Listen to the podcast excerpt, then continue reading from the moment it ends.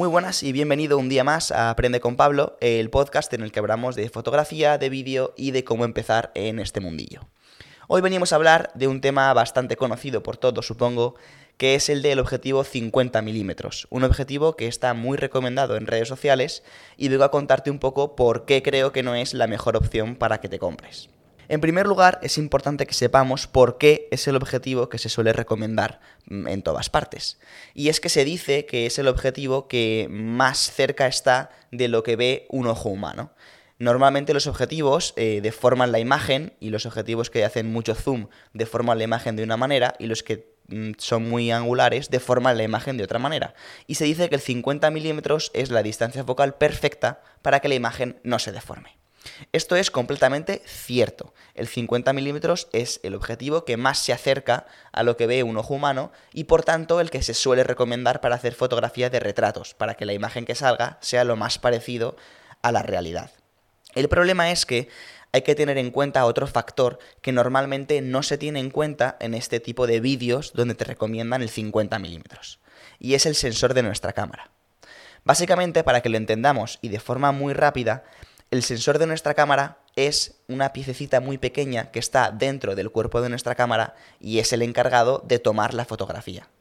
Básicamente existen dos tipos de sensor de cámara, lo que serían los sensores completos o full frame y los sensores recortados o APS-C.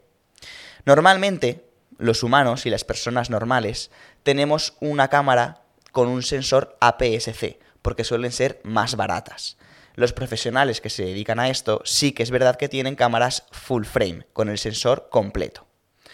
Estas cámaras con el sensor full frame son cámaras mucho más caras y es por eso que la gente normalmente acaba comprándose una cámara un poco más barata y por tanto con un sensor recortado.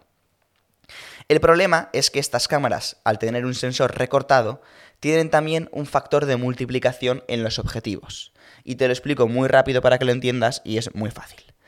Básicamente, eh, cuando pones un objetivo en una cámara full frame, imaginemos que ponemos un 50 milímetros en una cámara full frame, lo que estás viendo realmente a través de la cámara es un 50 milímetros, justamente el objetivo que tienes puesto. Y esto ocurre porque el sensor es completo. El problema es que cuando ponemos ese mismo objetivo, 50 milímetros, en una cámara de sensor recortado, lo que estamos viendo en realidad no es la imagen como si tuviese un objetivo de 50 milímetros, sino que al tener un sensor recortado, se produce una multiplicación en el objetivo. Esto depende de la marca que estemos utilizando, pero normalmente oscila entre 1,5 y 2. ¿Qué quiere decir esto? Pues que si nosotros ponemos un 50 milímetros en una cámara Nikon, por ejemplo, el factor de multiplicación de Nikon es 1.5. Por lo tanto, cuando ponemos un 50 milímetros en una cámara Nikon con un sensor recortado, que ya te digo, es lo que normalmente tenemos todo el mundo, realmente no estamos poniendo un 50 milímetros, estamos poniendo un 75, que es 50 por 1,5. En Canon, por ejemplo, el factor de recorte sería 1.6.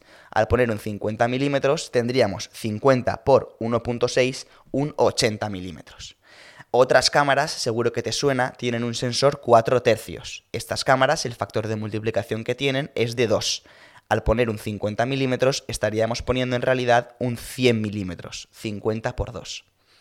¿Qué quiere decir esto? Pues que todo el mundo que recomienda que te compres un 50 milímetros porque es lo que más se parece al ojo humano, te lo están recomendando como si tuvieses una cámara de sensor completo. ¿Qué ocurre? Que no están teniendo en cuenta que la mayoría de la gente no tiene una cámara de sensor completo.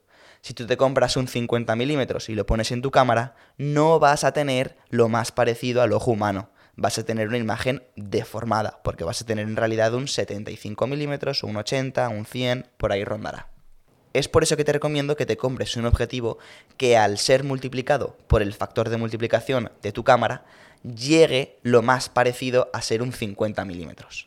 Por ejemplo, en Nikon o en Canon, que el factor de multiplicación es 1.5 y 1.6 respectivamente, te recomiendo que te compres un 35 milímetros comprándote un 35 milímetros, al ponerlo en una Nikon y multiplicarlo por 1.5, estás teniendo un objetivo de 52,5, que es muy parecido a 50. y, y comprándote un 35 milímetros para una Canon, al multiplicarlo por el factor de multiplicación de 1.6, estás teniendo un objetivo de 56 milímetros, que es muy parecido a un 50 milímetros. En cambio, si tienes un un sensor 4 tercios que multiplica por 2, te recomiendo que te compres un 24, que al multiplicarlo por 2 tendrás un 48 y se parecerá lo máximo posible a un 50 milímetros. Es por eso que te digo que no te fíes de todo lo que dicen en redes sociales o en vídeos que te vas encontrando por ahí, porque no sabes muy bien si están hablando para, para, cámaras con sensor completo o para cámaras con sensor recortado. Te recomiendo que investigues qué tipo de sensor tiene tu cámara y que por tanto pienses qué lente se asemeja más a ese 50 milímetros y no simplemente te compres el 50 por comprártelo. Eso es todo por hoy, espero que te haya servido de mucha ayuda el episodio de hoy. Recuerda que puedes dejarme en los comentarios del programa cualquier tema del que quieras que hable.